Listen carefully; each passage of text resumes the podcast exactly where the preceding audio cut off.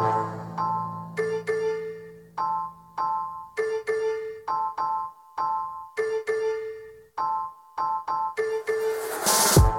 Dani Stover, and this is Today in TO, a podcast that takes a look at the biggest stories in the city and connects the dots on what's going on. On today's episode, you're always hearing that we need more homes built faster in Ontario to the tune of 1.5 million by 2031. Okay, so not including the Greenbelt, where can all of these homes actually fit?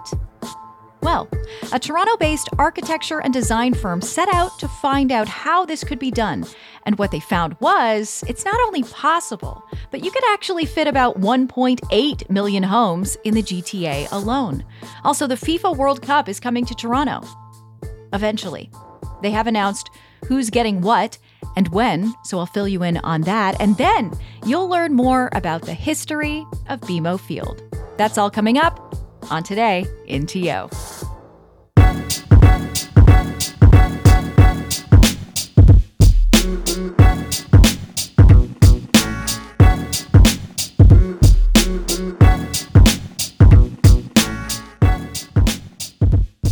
You know how you're always hearing that more housing needs to be built in Ontario? And fast? In November of 2022, the province passed Bill 23 called the More Homes Built Faster Act, and combined with Ontario's Housing Supply Action Plan, the goal is to add 1.5 million homes to the province by 2031. Now, to refresh your memory, what the province wanted to do was not what they were gonna do, because their plan was to not really tell anyone, except for their developer friends, that they were selling off parcels of protected land in the Greenbelt. And that wasted a lot of time, but it also resulted in the province backing off. Premier Doug Ford reversed his decision and announced all protections would be reinstated.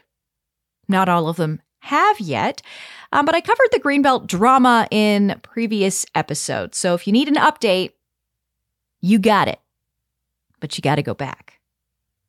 And it was quite the scandal, really. People lost their jobs. There were alleged secret massage meetings in a Vegas hotel. Accountability? What's that?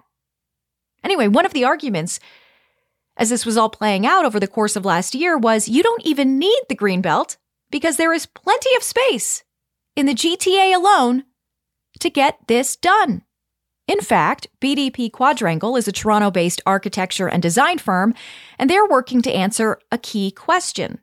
If the goal is to build 1.5 million homes in Ontario in the next seven years or so, we need to know where, and we need to know how.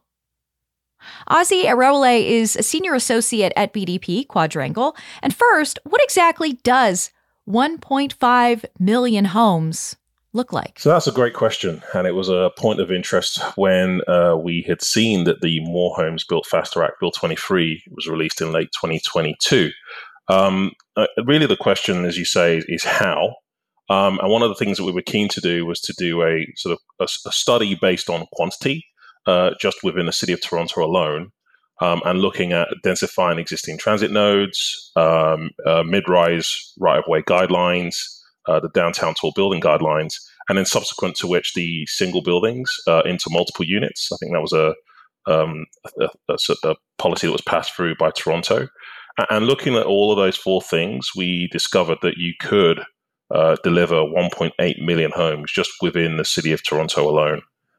So that that was a quantitative study that we had undertaken just to see what capacity the city region uh, could accommodate based on vacant sites, areas where you could densify um, that are within close proximity to sustainable transit and so on. Okay, so in Toronto, we could be building up to 1.8 million homes.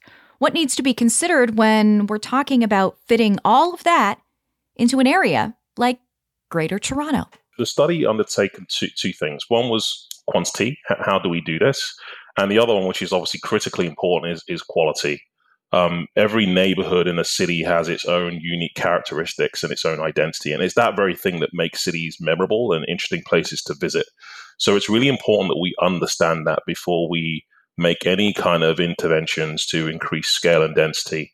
Um, in addition to which, um, any new intervention or any increase in density is also going to come with its own requirements in terms of uh, community assets, whether that be uh, a, a, local park, um, a daycare, shops, you know, food and drink, all the things that ideally we want within walking and cyclable distance of our of our homes, and, and they're the sort of things that help to make for healthy cities, social cities, equitable cities. So it's it's a combination really of trying to find where we can densify, but doing it in a manner that is sympathetic to the existing communities, but also understand the unique characteristics of those communities and how we can scale up from there in a way that is respectful, but also supplements and supports the new the new density that we're applying to a particular neighborhood. You got any places in mind? There were a few, and and naturally some of these are quite contentious, um, just because you always have this scenario where you you know residents are slightly against the the the, the idea of, of additional density. Um, but mainly along TTC transit corridors, we think is, is an important one um, particularly along um, avenues and boulevards as they specifically relate to uh, the, the city's policy for mid-rise guidelines. We actually think that that's probably the area will make the biggest impact, um, 1.2 million homes. Um, but transit nodes specifically along TTC routes, we um, identified um, as being the area that we think that the, the most impact could be made. so I'm sitting on Danforth Avenue looking out my window at the new Ontario line. I think I know what areas you might be uh, speaking of. I, I, didn't say that, but um, that, that obviously that is a, a prominent um, transit transit hub, and the Ontario line, as you know, is coming online. So there's clearly opportunities there. Um, you know, we, we really just need to leverage our our current and future transit hubs as opportunities for increased density that is sustainable and reasonable, um, but really makes the most of the opportunities of you know transit. Now, aside from finding the space and dealing with NIMBYism, what else is standing in the way of getting, and please know I despise this term, shovels in the ground? That is a very complex uh, scenario. I, it's, I think it, it's primarily twofold. Um, on the one hand, I think policy in terms of planning, particularly, could help. Um, I think if we were to make some of the guidelines we have currently, particularly the mid-rise guidelines as of right, then you would have the opportunity to use the guidelines as they are currently set out to enable uh, developers or stakeholders to be able to confidently invest in development without the potential challenges um, of time and delays and, and and all the sort of other things that are associated with that that might that might um, detract from interest, should we say, in development. Uh, and the other one I think is construction. I think we need to think about how we build in a much cleverer way than we are currently. Um, it was at the turn of last century that we saw the advent of the Model T, which really revolutionized uh, the way we manufacture cars and actually drove affordability significantly to make it accessible for far more people than ever before. And I think if you adopt a similar manufacturing mindset towards how we build, where we're doing it in a systemized and, and, and strategic and, and, kind of more clever way than perhaps we're doing now, that might help to also drive speed and affordability. The construction element itself sp- specifically speaks to procurement as well and supply chain. So we need to be smarter about how we procure in a manner that is accessible over a very clear program of sites that we can deliver through over the next sort of five years or so. Yes, policy and construction are the two main things standing in the way. And I think my example would be flat screen TVs. When these bad boys first hit the market, they were like thousands of dollars. And now you can find one on Facebook Marketplace for like 50 bucks. So it's about finding different materials or ways of building that are more accessible. It's about innovation. And of course, there's the policy piece. And I need an explainer because it's come up a couple of times already. What exactly is as of right when it comes to guidelines? Typically, uh, in the city of Toronto, we, we have a scenario where a lot of the uh, guidance on what you can do and what, how you can develop is based on pretty age old um, age old context. So we're going back to you know several decades, should we say, of of uh, of context. So usually when you have to prepare and submit for a planning application, you have to rezone the site, um, and you also have to redefine what the land use associated with that site. So the mid-rise guideline provides an idea of what height and density you can you can build along a particular boulevard. So, and that's determined by the width of the street. So, if the width of the street is say 24 meters, you're allowed to build up to 80% of that overall width. Um, but it's just a guideline. Um, whereas if that guideline was made as of right, which is an opportunity where because it's specified and you're adhering to the guideline, then you can get approval much quicker because you're adhering to that guideline. So it becomes more than a guideline; it becomes more of a rule book to to get approval. So we're just saying that you know the city have already prepared those guidelines. Um, many developer or all developers or stakeholders are adhering to those when they're preparing applications on the areas that defined as being on avenues. So rather than going through the protracted process of months and sadly in some instances years of trying to get approval on those uh, mid-rise sites, why not elevate the guidelines to a position where if you do adhere to it, then you get approvals far quicker, like say three months. Um, I, I, don't see why that's not possible, and there's certainly um, municipalities in other places of the world where 13 weeks, circa three months, is a reasonable um, timeline for approving applications of that scale. Okay, so if you play by the rules, you get through the line faster. Correct. If the rule, if the rules are made clear, and that if you play by those rules exactly as you say, then you, you should get approval much more quickly. So rather than it just being guidelines, just just be clear and say these are the rules, and then everyone has a clear set of parameters against which they would expect to get approval much quicker than they're getting now. So to recap and break it down, meeting the Bill 23 goal is possible. If you densify transit nodes, that could lead to 470,000 new housing opportunities through mid and high rise buildings. Using the right of way guidelines could add another 1.1 million plus homes. And finally, by turning some single dwellings into multiple units, you could provide an additional 40K in Toronto alone.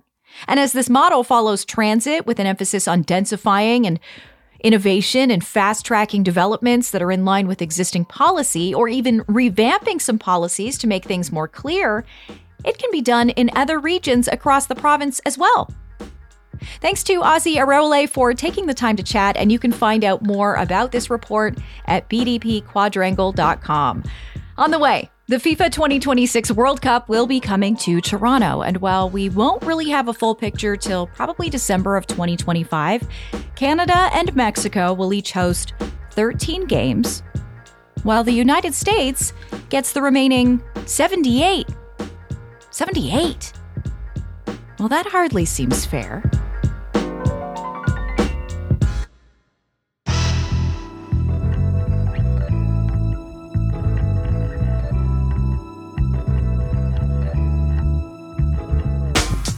You may have heard that Toronto will be hosting a few FIFA World Cup games. Don't get too excited though. How old are you? Okay, well, you'll be two years older than you are now by the time it happens, and the city has a lot of work to do to prepare. Now, FIFA is mapping out some of the games, though, and the first World Cup game to be played on Canadian soil will be June 12th, 2026, at BMO Field. So here's the North American breakdown Canada and Mexico will each host 13 games, and the United States will get 78. Should we feel a type of way about this? That hardly seems fair. Moshe Lander is a sports economist at Concordia University. There's lots to be sore about. This isn't one of them. There's 16 cities that are going to host the World Cup between the three countries. Um, back of the envelope calculation, I think there's going to be something around 104 games. So if you take 104 divided by 16, it works out to about six, six and a half. So you know what? Toronto's getting maybe a little less than its fair share, but not substantially. And so when you factor in that there's a lot of American cities that are going to be hosting it, it's all roughly proportional. And one of the reasons it's done this way, split up across many cities and spread out over three very large countries, is because it's not a huge moneymaker, despite all the hype. If you take a look at uh, Brazil and South Africa, your heart breaks when you see that they spent all of that money building stadiums that are now weed infested, half empty, unused, unloved. Uh, and, you know, they splashed hundreds of millions of dollars because FIFA is a very demanding organization in terms of what they expect. Uh, but it doesn't deliver economic benefits. And so a lot of the trend in these big scale events like the Olympics uh, like the World Cup, like Euro, which is the European kind of championships for for soccer. Uh, you split it among countries. You certainly split it among cities, and it's a way to try and minimize the minimize the losses that are going to happen. Um, if you're not going to go down this route, then the only other route that's left is to have it in dictatorships or petro states where voters and taxpayers don't really count for much anyway. Toronto estimates that the games will generate about $400 million in revenue and create thousands of jobs. The cost though around 300 million total and Toronto is on the hook for 90 million bucks. So does the math work? Is this a good spend? I don't buy any of those numbers that the government is spewing. I, I, think they're understating the cost. I think they're overstating the benefits, and they're certainly overstating the number of jobs that are going to be created. So it, it's not going to be a moneymaker. Uh, I'm not even sure what the benefit is to Toronto. Uh, Toronto is one of the most multicultural cities in the world, and it's almost impossible to think that there is a country out there that has not heard of Toronto if you've heard of Canada. And so it's not like it's going to raise the profile of the city internationally. It's not like it's going to raise the number of tourists that come. Toronto is a huge destination in the summer anyway. So for every soccer tourist that's going to come and pump money into the economy, it's really just bumping out somebody that's coming to Toronto to experience Canada in the summertime. Uh, and, and, so I, I, think the benefits are going to be massively overstated, uh, and it is going to be the city that's turning its pockets inside out. I don't know that they're going to get filled back up with the money that they're expecting. Uh huh. But who doesn't love World Cup soccer? In a couple of years for a lot of money we'll probably never see again. And so Toronto will host June 12th, which is Canada's first group game. And then there will be a match on the 17th, the 20th, 23rd, and 26th. Then the round of 32 game will be at BMO on July 2nd. Vancouver has one more game than Toronto, but that's because BC Place Stadium can hold more people. There's a capacity of 54,000, which is a far cry from BMO Field's adorable capacity of about 30,000. Don't worry though, they're adding seats. And when that's all said and done, you'll be able to get about 45,000 World Cup fans in there. But where will they park? Oh, I know. On the lakeshore. It'll be a mess. So let's go back to some simpler times. April of 2007, when BMO Field first opened to the public. With more on that, here is producer Glenn Bragonier. Simpler times indeed, Dani, because even back when the stadium was first constructed, it was actually specifically done for only one team, the Toronto FC, and it took almost a decade before the Argonauts were even allowed to play there. Construction for the stadium began in 2006 and was a joint project between the municipal, provincial, and federal governments and Maple Leaf Sports and Entertainment. It cost a surprising $62.9 million to construct this stadium. And if you want to include the land purchase, it still only cost $72.8 million, which I know is a lot of money, but that honestly sounds like pennies considering what I would assume it would cost to build today. The stadium was built to perfectly house a new soccer team, but due to some tricky negotiations and other, let's say, issues, the MLSE refused to build the stadium to CFL standards, making it an impossibility for the Argonauts to play there. BMO Field held its first exhibition match on April 28, 2007, and had its official grand opening the following May. And fun fact, it even had its liquor license temporarily suspended the following July due to a minor being caught consuming alcohol within the field. But by 2014, due to many talks and negotiations, BMO Field was beginning a renovation that would finally make it eligible for CFL regulation as well as add thousands of additional seatings. So when it reopened in 2016, it not only was the home of Toronto FC, but also the Argonauts, and can hold roughly 30,000 seats for standard FC games and just over 26,000 seats for CFL games, but the stadium does has the ability to add extra seating to accommodate closer to about 40,000 people. And now, regularly, BMO Field hosts many major sporting events such as the Grey Cup games, Pan Am games, FIFA Under 20 men and women games, and now in 2026, it will host six FIFA World Cup matches. But due to extremely rigid rules surrounding intellectual property and corporate branding, BMO Field will have to temporarily be renamed the entirely unimaginative Toronto Stadium. But on the plus side, at least the name perfectly describes what it is, even if the Toronto Stadium is really only one of three major stadiums in the downtown core.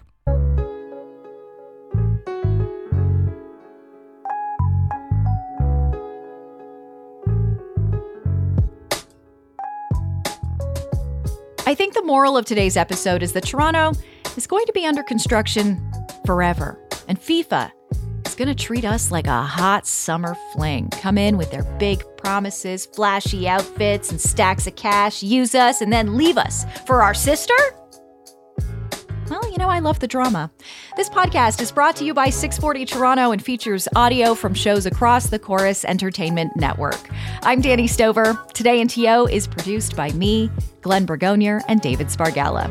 Join me again next Wednesday for a brand new episode. And in the meantime, enjoy the rest of your week, and we'll talk soon. Bye bye.